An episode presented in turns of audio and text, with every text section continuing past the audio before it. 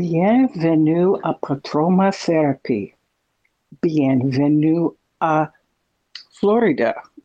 Bienvenue à Key West. Allons-y visiter le musée de Hemingway. Comment ça va aujourd'hui? Hey, was that French? Because I, I I only know como ça va, which means how are you? But then again, it could be Spanish. So I, I pardon my French. I, I am totally oblivious of what you've just said. Okay, I said bienvenue à Patroma Therapy. Welcome to Patroma Therapy. Bienvenue à Florida. Welcome to Florida. Aujourd'hui, Uh-huh. today, we will visit the House and Museum of Hemingway. How are you today? No, I also said allons-y, which means let's go.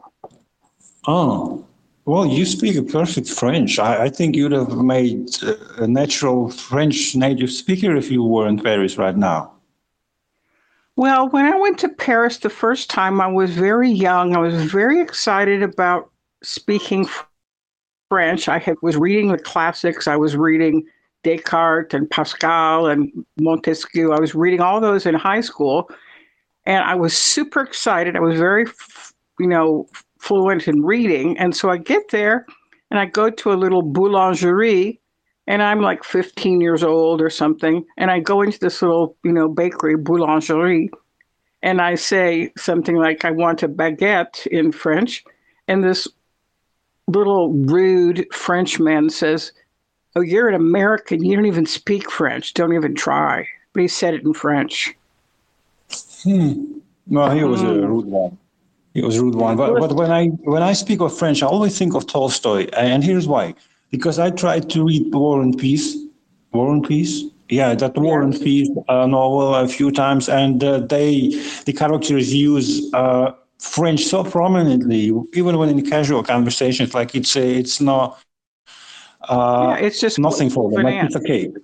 And I don't understand a word because Tolstoy, half of it, I think, is written in French. The dialogues are all in French, especially when Napoleon talks to the, his officers and stuff. And I feel like um, stupid when reading it. Uh, Well, so I, thing each you time I read it, I think I should learn French. But then again, the day is over, I go to sleep and it so starts all over again.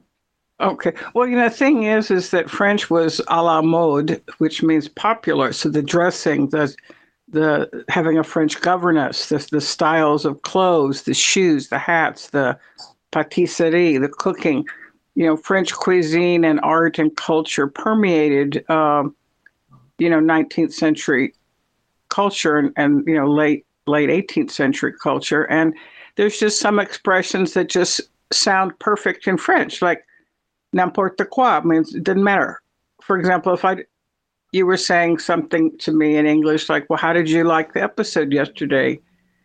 And I said, "Oh, it was you know it was good. I liked it. I was a little, I think maybe I was a little angry. Oh, n'importe quoi, allons-y, which means don't worry about it. Let's just keep going. Which just hmm. means I'm not going to worry about yesterday. I just want to go ahead and record for today. So there's some expressions that exist in in Russian or in French or in Spanish or in Turkish that just don't translate, but they're perfect in the language that they they're in.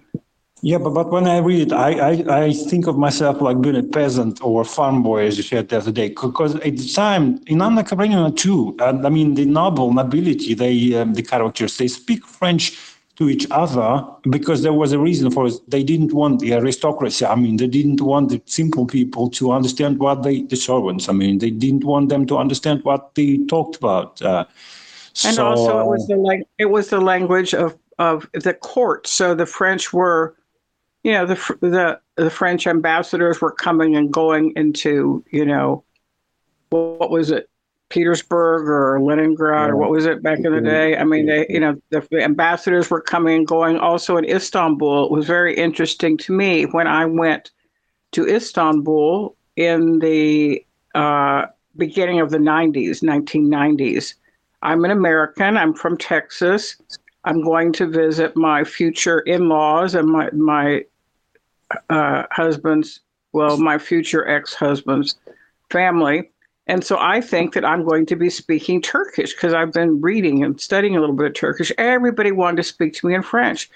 When people knew that I could speak French, they wanted to practice French with me. I could hardly get anyone to speak uh, Turkish with me. A couple neighbors had a tea party.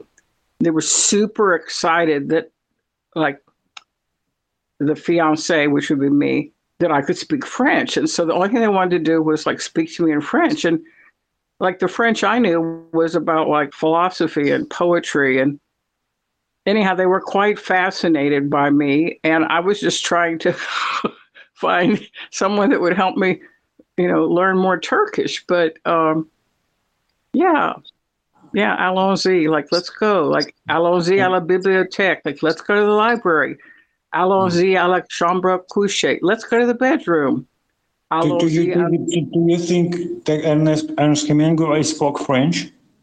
Well, he lived in France and he was an expatriate and he was in Paris. And of course he did, bien sûr. Bien mm. sûr means of course.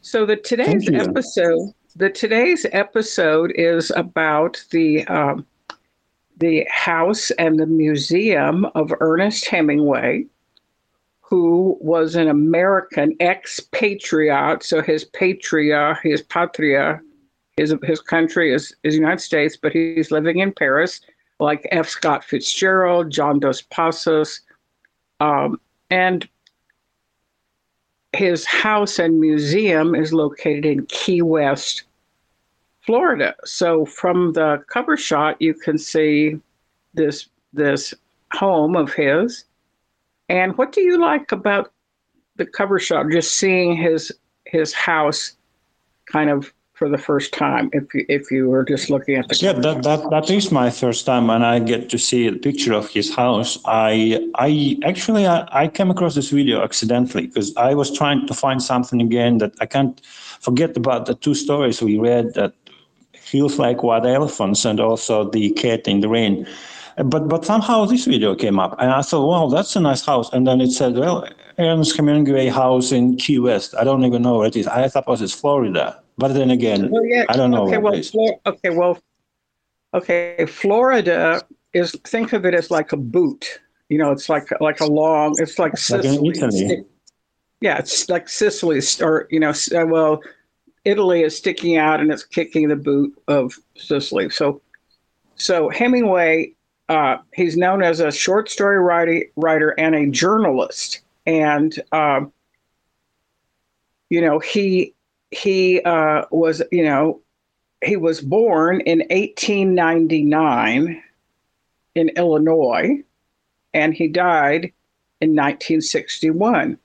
And he had uh, a couple of sons, Jack Hemingway, Patrick Hemingway, a daughter, Gloria Hemingway and he's he's a premier short story writer. So just like Chekhov is known as a short story writer, Flannery O'Connor, short story writer, Borges, short story writer. Their homes are, have become fascination pieces where people would like to go and visit and walk around and see what was it like to live in such a house. I, I really like that house of Hemingway. I have been down to Key West, but as per usual, every amazing place I was with, I was with the wrong person. But anyhow, I didn't get to go into the museum. Well, that but... could be that could be the line which Ernst Hemingway's story starts, or Anton Chekhov starts, or even Tolstoy could have used that line that uh, for his novel if he was alive.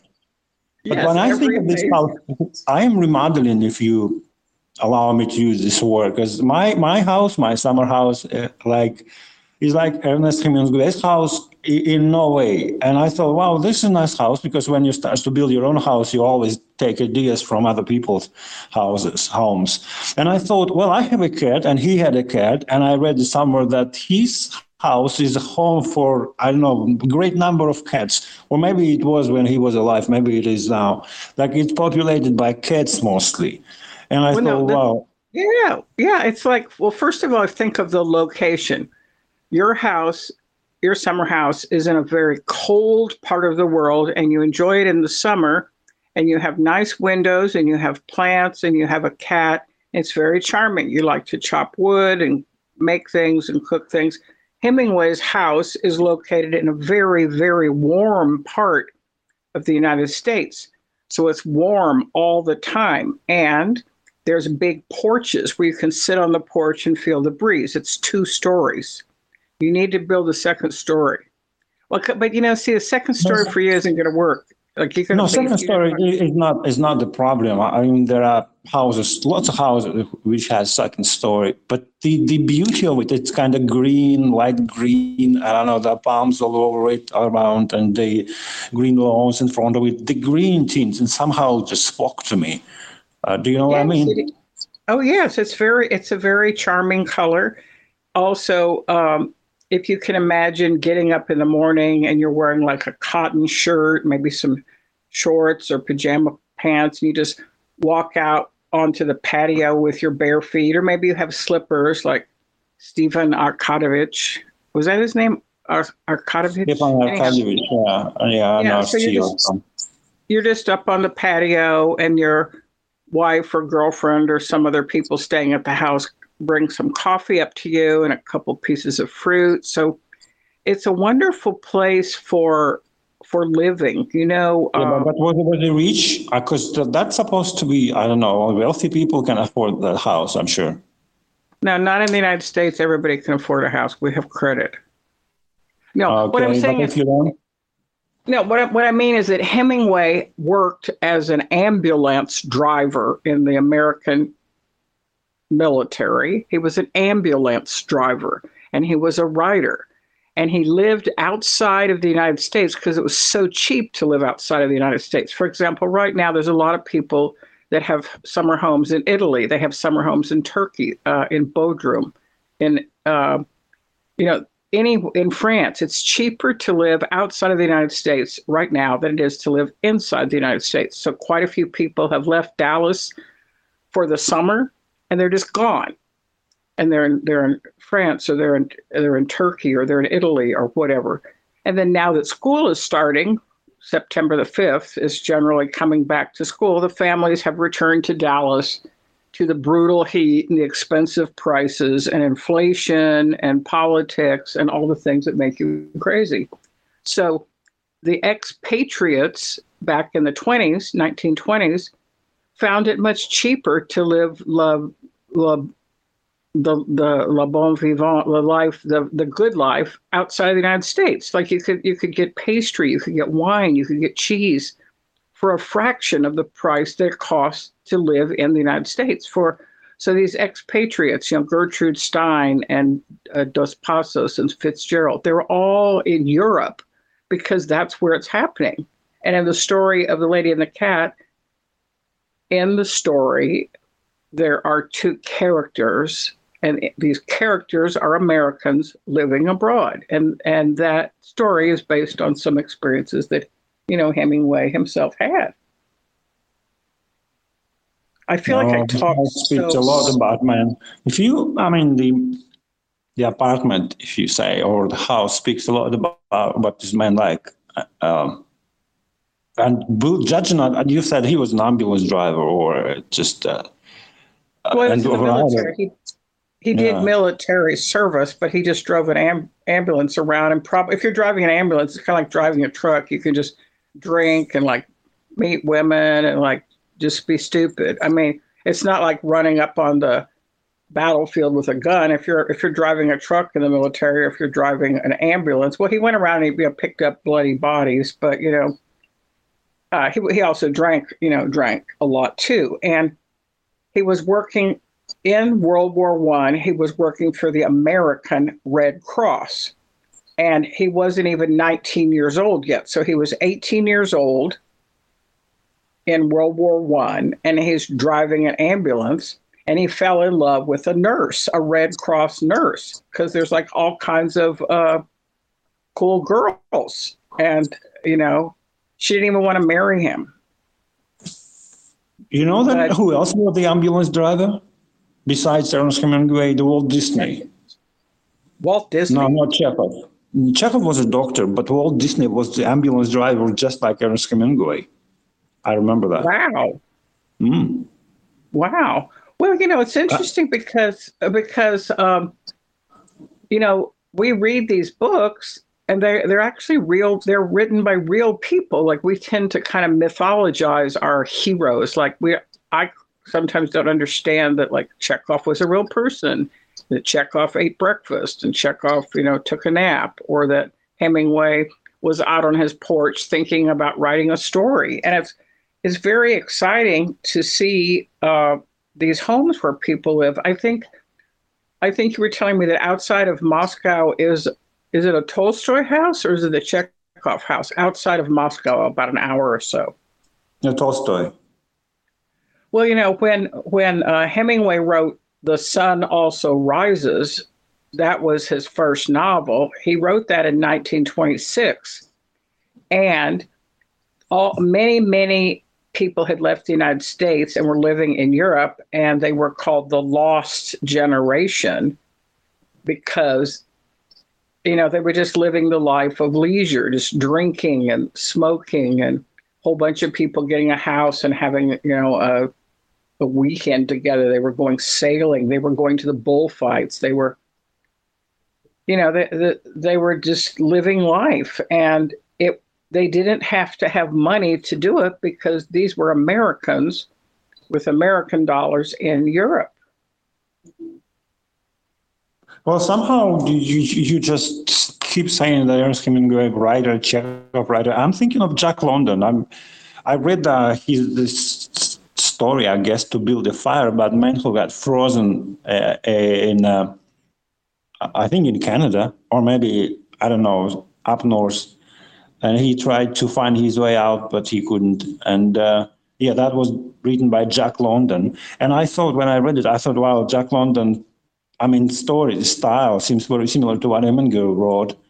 I thought those two are like they don't know yeah. each other, but uh, well, you know, Hemingway, Hemingway influenced the writing style because he well, the two extremes in American prose are uh, William Faulkner, which is the long, long extended sentence with embedded description, and Hemingway, which is staccato, short, descriptive, tight writing. So, um, you know, when Hemingway came back to the United States, he he was in Cuba for a while, and then he did a trip to Africa and then he was in a plane crash. So he was very much, you know, busy about life. He he liked to go deep sea fishing, and so when he comes back to this house in Key West, Key West is a a point in Florida where he has built this house, and um, you know he had met Fidel Castro. He he had done all he had done so much living that you know he he's he's really kind of an exciting man if you if you if you're not in a relationship with him. you know, I, I, I think I would have made a good writer too, but then again, I don't have so many stories to write. And I, both Hemingway and, and Jack London, they, they, I think they believe that life uh, to believe to be written about. I think because all these stories, I don't know where to get them from.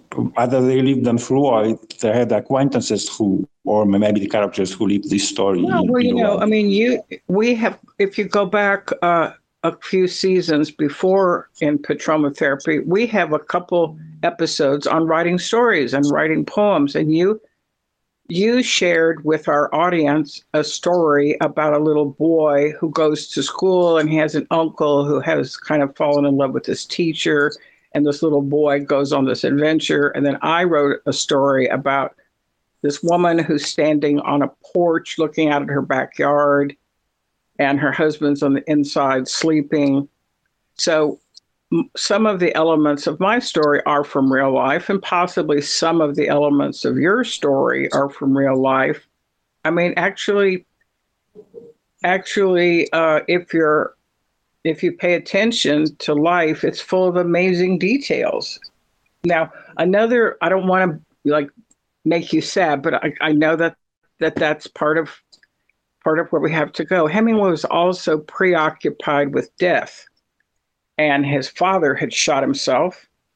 And uh, Hemingway himself, he shot himself with a shotgun. He'd been married oh. four times, and he he he he had uh, depression and anxiety. He'd gone to the Mayo Clinic for uh, electric shock treatment because he had um, he had cancer or something towards the end. But how old was he? He lived 75, 78? How was he? Ansel No. Oh, wait a minute. Just a second. Okay, well, he divorced in 1927. He divorced again in 1940. He divorced again in 1945. He divorced again in 1946. Uh, Oh, lots of divorces. Yeah, so he kind of like moved through women quite fast. But But, but then again, the divorce, divorce is um, ha- hard. But, but so is marriage. Marriage is also hard. Anyway, go on. okay, so he was born in ni- 1899. So let's say that's 1900. And he died in 1961. So he was only 60 years old. He, he Well, wasn't- that's what separates him from Chekhov and London, because Chekhov died at 40, I think, or 42, but London, young, oh, he died quite young, relatively speaking. He died at 42. Uh, he went to bed, I think, uh, saying that his stomach is not well or something like that, and then here we go. It's funny how we just we think we're gonna live forever, but uh, the day comes when uh, when we're not. Well, on a lighter note, I just, just want to say that.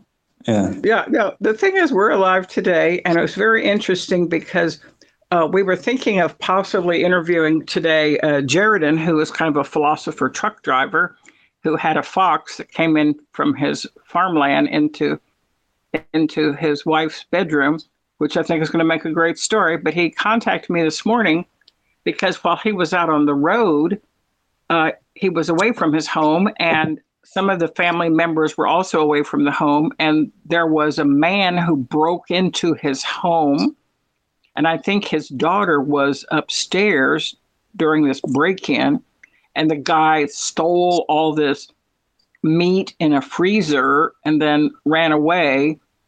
And the police have been looking for this guy who broke in.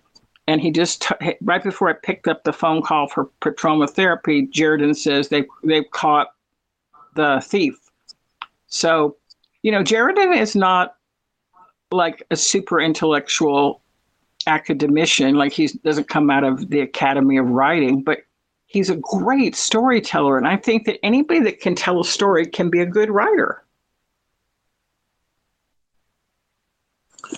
Well, I'm thinking, what would I do if somebody just broke into my house and uh, uh, because I no no no I'm thinking that uh, if you are all forgiven and stuff and uh, the good Samaritan you you'd probably invite them uh, all the way in and say guys come on we, we have a bottle of Jack Daniels don't you want to share it with me uh, and stuff I, th- I thought what would what effect would that have on them and the and the Well, these are guys that are like these are meth heads. So these are they they have meth labs. They're manufacturing meth meth in the in the woods, and so they're crazy. They're on drugs, and they've got guns. They don't give a f about having a drink with you. They're gonna just shoot you mm-hmm. and take everything out. I'm just saying, when guns and drugs are involved, it's very hard to be friendly with people. I don't know. What, are- what are you going to do with this guy? He's broken in. He's stolen all, all your meat. Your daughter's upstairs. And you go, well, let's have a drink. What are you going to do after he sits at the table? Chat with him? What, what will you do? I'm very curious. I'm, I'm No, from, fascinated. from from religious metaphysics, or I don't know, religious points of view. Well, normally I would have killed the guy because I have a shotgun and property and trespass and stuff. But then I think, what if, if, if the, you know, redemption and all is a real thing? So wouldn't you want to invite the, the lost soul who, who broke into your house and No, ask no, him what is no. going on? No, for example, I live in an apartment complex before the pandemic, and there's a lot of drugs, alcohol, fentanyl, meth, drugs, guns, trafficking goes on in Dallas. And I left to go to Portland, Oregon for two weeks. I, there's only one person that had the key to my apartment. Uh, while I was gone, I had a student named Tanya who was going to come here and just check on my apartment and water my plants. She texted me that there was a sign on my car that said I had backed into somebody that I owed somebody money. Well, the car hadn't moved because the car's been sitting there and I'm in Portland. Then she came by another night to check, and a guy had a baseball bat and bashed in my right uh, light, the, the back of my lights, bashed it in, saying I better pay or I'm going to be, I'll, I'll I'm going to pay one way or the other. So this happened about four or five years ago. So I asked Tanya wanted to know what what to do. I said, drive the car away from there, drive it to where you live. So she came with her sister, drove the car away. Then I came back. Uh, I think Alex picked me up at the airport. So there was no car at my apartment, but this person knows I live there. And I got my car back. So I'm driving it. I, I drove my car back onto the property and a guy is following me. So as soon as I get out of my car, he's going to like hit me or steal my purse or he's already smashed my car my car uh, back light. So I don't let anybody into my apartment and you know I live by myself. So if anybody not nobody nobody I don't allow anyone to come over. So I I put a little uh, Jesus card on my car near to where the the the you know you the lock. I just put a little Jesus card there, and mm-hmm. then I heard this guy like banging on my door, and I thought if I show fear, they will keep after me. If I show mm-hmm. any fear, I will they will keep after me. So I did not have a gun. I'm a woman. I'm single. I opened the door and shouted at this guy, Get the F out of here. And he ran away. So uh. these are people with guns and drugs. And I don't really care about the dude's salvation. I'm just trying to stay alive. Mm. It was very scary. You know, like I could die. Like, you know, self defense. I didn't even have a weapon. I don't. I'm I'm a pacifist. I, I will not. I will never have a weapon. Mm-hmm. Yeah, I'm thinking if if if somebody tried to broke into Ernest Hemingway house and uh, imagine that Ernest Hemingway comes into his home after work, comes home after work, and see that they um, they sort uh, uh, that the door was open a crack, for instance, and his first thought would be, "Oh shit! Now all the kids are gone because they forgot to close the door." But yeah. see, he that but he lived with a bunch of people. There were people there all the time, eating and drinking and spending the night. So the house was not just one man and one woman with a door. They these were expatriates, so that means they would have people come and stay for ten days, people come and stay for four days people come in they had a maid they had a servant they had a couple cats wandering around. So probably no one would break in because there's always someone around. Uh, you know they probably had a gardener because this is off of key west and they're, they're cubans cubans that will come and they will work and they will live there because they can make more money if they get Amer- american dollars I don't know, like if you're isolated, like I think you you told me that your house is your summer house is kind of maybe in a little bit secluded area and there's a few neighbors, but they're also sort of secluded. Depends on what's around the place. Yeah. Gosh, I feel, I'm sweating. I'm I'm hyperventilating. Let me drink some water. I feel sweat. Said. Um, can can we wrap it up on on uh, here on that because I somehow I don't know something happened. Okay. Okay. Well, so to, our, to our to our viewers, we're very happy that Jerrodon's police in Minnesota have have caught the criminal and will be bringing him to justice. But the thing is, when there's one criminal, there's always two criminals. So probably the criminal has a brother who will be back. And there's a yeah. saying that I always remember. You know, like they say, if didn't if this bad thing didn't kill you this time, you know, it'll kill you next time. So like, really glad that the criminal was captured. Pretty sure that the criminals' brothers are out there in the woods someplace, really mad. Uh, know, we've we've enjoyed taking you on a tour of Hemingway's house. Has beautiful porches, palm trees. The cats that wander through the property. What has happened is that the cats had baby cats, kittens, Mm. and then those cats had some kittens. So there are cats and kittens around the property. And I think you said out at your property you you had a cat that had some kittens. Is that true? Yeah, yeah, but that that I neutered them as of late because they they they started to multiply on geometrically, in geometrical progression. So that's what the only option left for me. I feel bad So about that. No, not only feel sad, I also feel bad. Worse than shooting them is neutering. neutering. Would you rather be shot? imagine Or, that somebody would have neutered me, for instance. Also, I'm not that uh, productive, but but I could be then again, if especially you know, if you were neutered, you know. if I were. Uh. Yeah. Okay, I, I think we gotta wrap it up because somehow we drifted off a little bit of, of the subject of No, we're discussion. completely on topic. We're completely on topic. And Okay, I just wanted to say that the Topkapi Sarai is a beautiful palace built on the peninsula in uh, Istanbul. So it's a peninsula again, just like Hemingway's peninsula. And also, you know, Italy is like a boot. So Topkapi Sarai is a palace. And in the palace, the Sultan had a harem. And guess who guarded the harem? Beautiful women Mhm. from all over the world. Guess who guarded those women? Mhm. Mhm. Eu- eunuchs. E U N it's awful. Yeah, I know people do that to other people in the Middle Ages, but uh, it's even worse than neutered cat. Um, but then again, what can I do?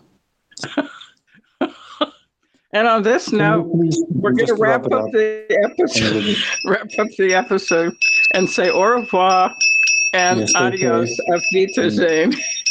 Uh, bye bye.